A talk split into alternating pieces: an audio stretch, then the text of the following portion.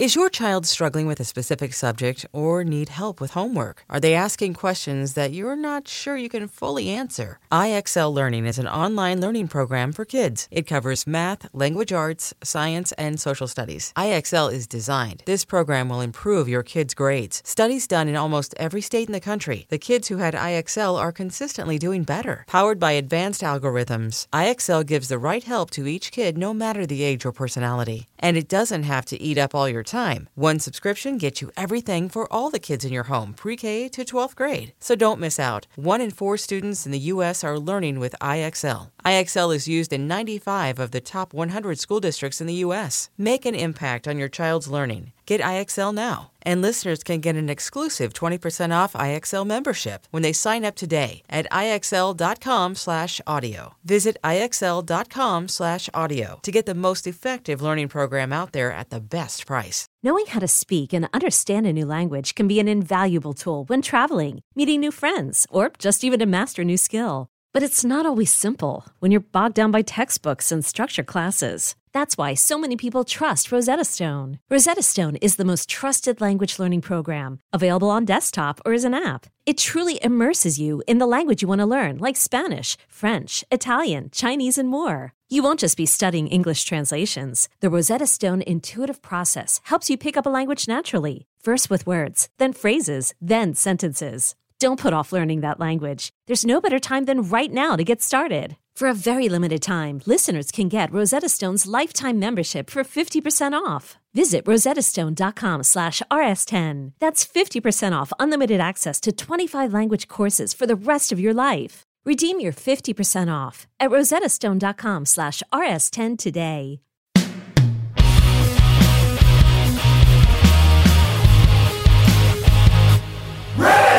Hello, kids. This is Risk, the show where people tell true stories they never thought they'd dare to share. I'm Kevin Allison, and every Thursday we release these special episodes that we're calling Classic Risk Singles. Each of these episodes features just one story from our earlier years. If you're new to Risk, you should know that the podcast can be very uncensored. This week, a story that was first shared on the show in June of 2014 by Joe Mulligan. Here's Joe now with a story we call Like That There.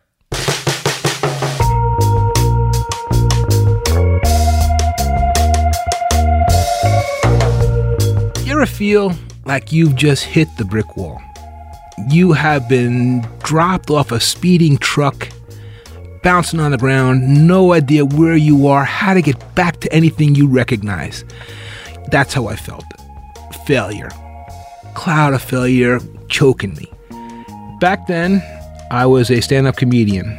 I was having some success with road work. Back then, I had a wife and a son, a baby son who was uh, four years old.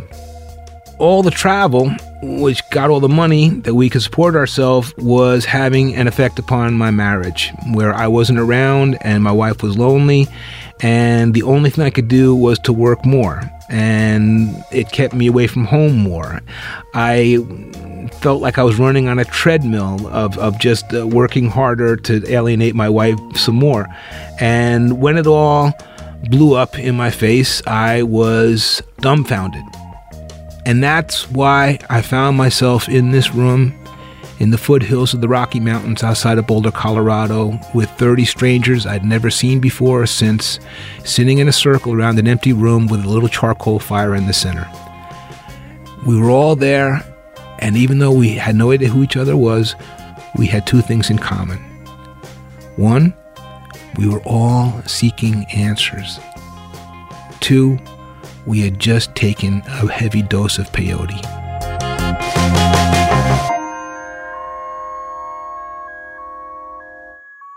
My marriage had failed.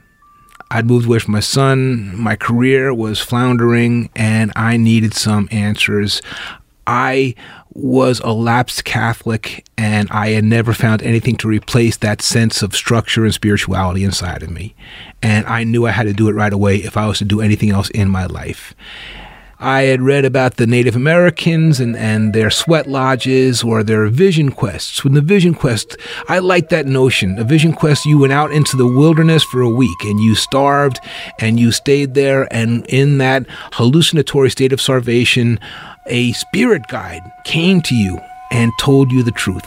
And that just appealed to me. But I didn't have a week to prepare for that. I didn't know where to go, and I was on a busy schedule back then. So I tried to cut corners by going to uh, my friend's house in Utica, New York, and going into the woods there with two hits of acid.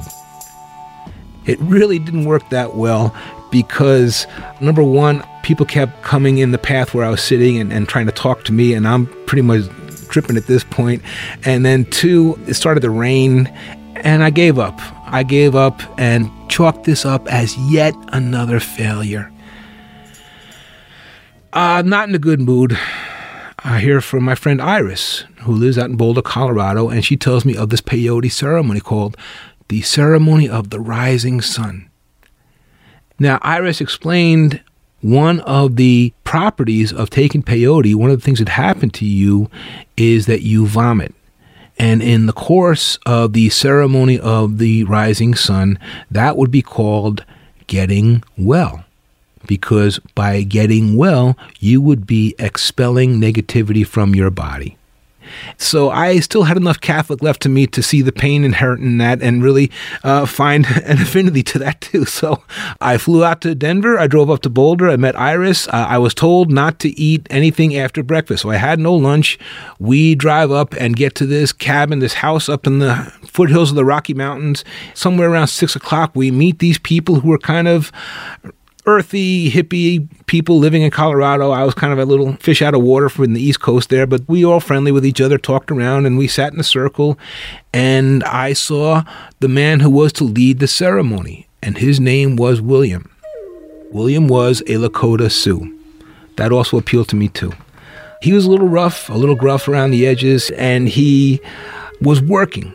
So I watched him prepare and I'm really not sure what's going to happen, uh, but I watched him prepare. And William is fashioning a drum by stretching deer hide over the drum with ropes and stones to hold the thing in place. And he's muttering to himself the whole time. He's going like that, like that there, like that, like that there. He tightened it up like that, like that there. And he finally finishes, and we all sat around in a circle, and William began to speak to us to tell us what was going to happen. Peyote is medicine. Medicine is good. Peyote will tell you who you are. This is not some hippie's little trip. Peyote will kick your ass and tell you the truth. Like that. Like that there. And that sobered us up a little bit. We all sat around in the circle, and in anticipation of the getting well, we were all provided with a little paper lunch bag that used to have and just sat by our side there. And so he talked a bit about it, and he finally, after an hour or so of talking to us, he called the four quarters, as you do in ceremonies. He called the north, south, east, and west, and he invoked and he said some words in his tongue that I didn't understand, and, and we sat down, and then he came to us one by one with a quart jar filled with uh, ground peyote buttons and little powder, little brown green powder. And we all took a big tablespoon of that. And then we took some tea that had peyote and other herbs in it and took that too and some water. And we swallowed that. And then we sat and waited.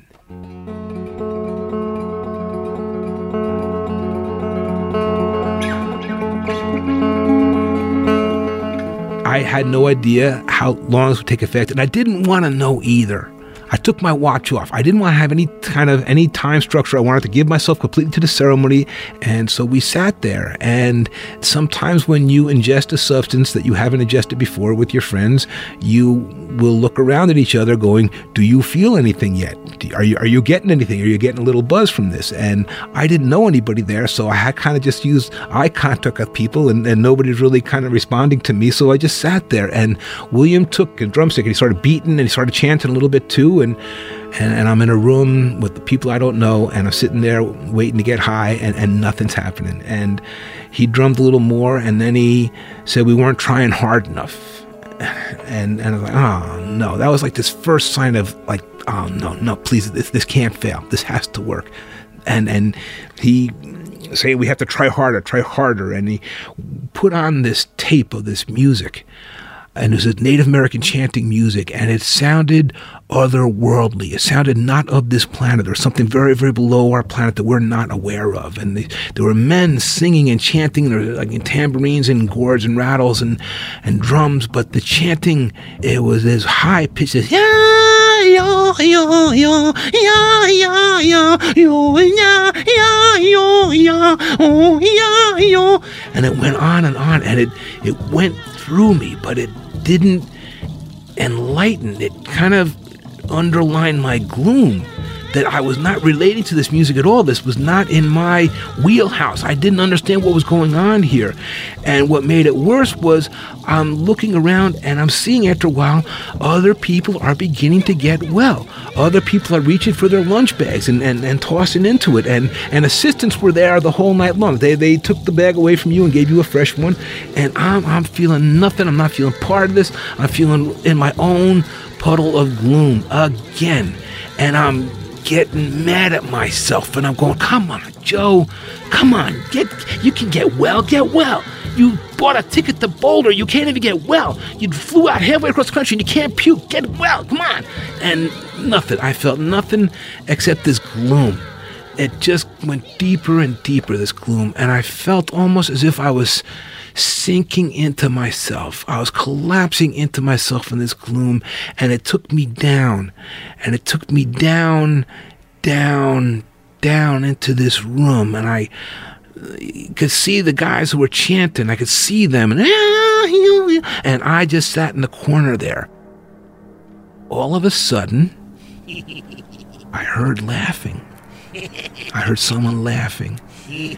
And I looked and I saw the person walking towards me, and they weren't laughing with me, they were laughing at me. They got closer and closer, and I saw my spirit guide. It had to be my spirit guide, but I also saw that my spirit guide was Tommy Udo.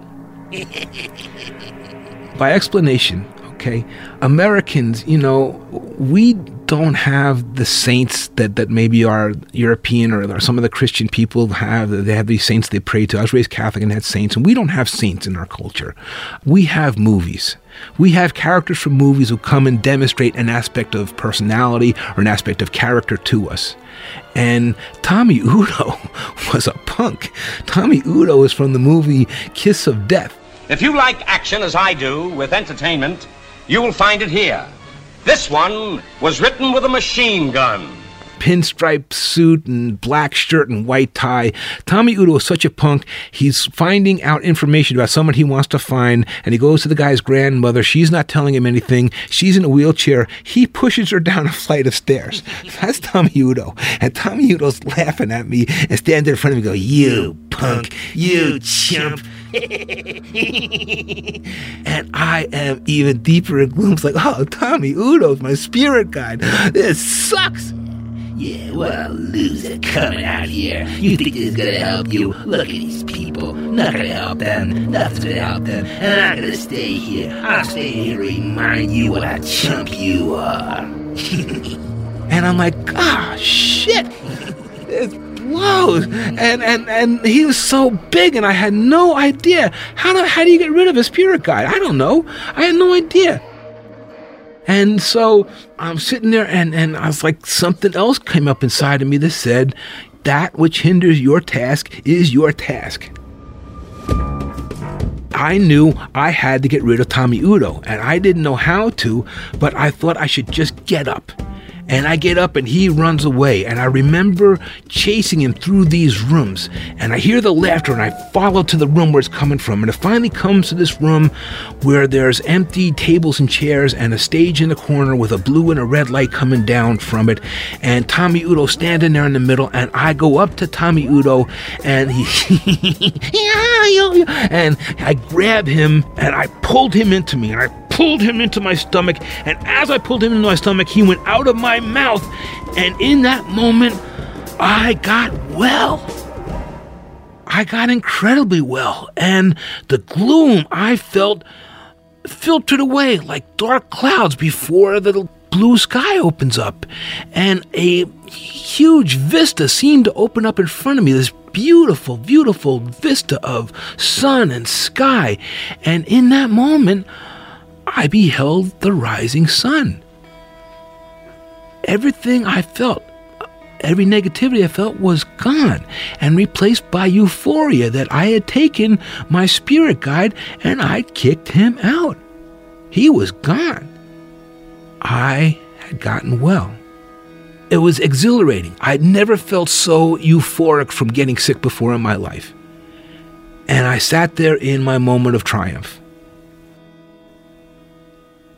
As it got light outside, the ceremony came to an end and we all got up and a breakfast was prepared for us and, and William told us a little bit about his own life by illustration. He told us that he had been an alcoholic. He'd been down and out on the streets of Cheyenne, Wyoming with nothing, nothing at all. And he had gotten himself straight. He got himself back together. He'd found the medicine, and the medicine which was the thing that helped him to stay on his path. You know, I tried to tell William what this meant to me, how profound this experience was to me, how cleansed I felt. As I began to speak to him, he cut me off and he looked at me and he said, You're going to go back to New York and you're going to talk about this. You're going to laugh about this on stage. And that was the last thing I thought about. I didn't, number one, want to share this with anybody. This was kind of a really profound personal experience. And, and number two, that would be mocking. I, I, I didn't want to do that, but I kind of was sorry that he had said that. And I flew back to New York. I resumed my life. I had a little more kind of a boost to move things along and get things going again. I, I, I certainly picked up the pieces and, and, and, and went on with everything. And I wasn't feeling I was a failure again. It's a profound experience. I've thought about it often since it happened. And I was sad when I had heard that William had hit the bottle again and that even this wasn't enough for him. He was sometimes when you're newly cured, you have to hold on to the things that brought you there. And I guess it was disappointing that he had succumbed and that the medicine wasn't even enough for him. I was sobering to think too that, as he said, the bad medicine can come back like that.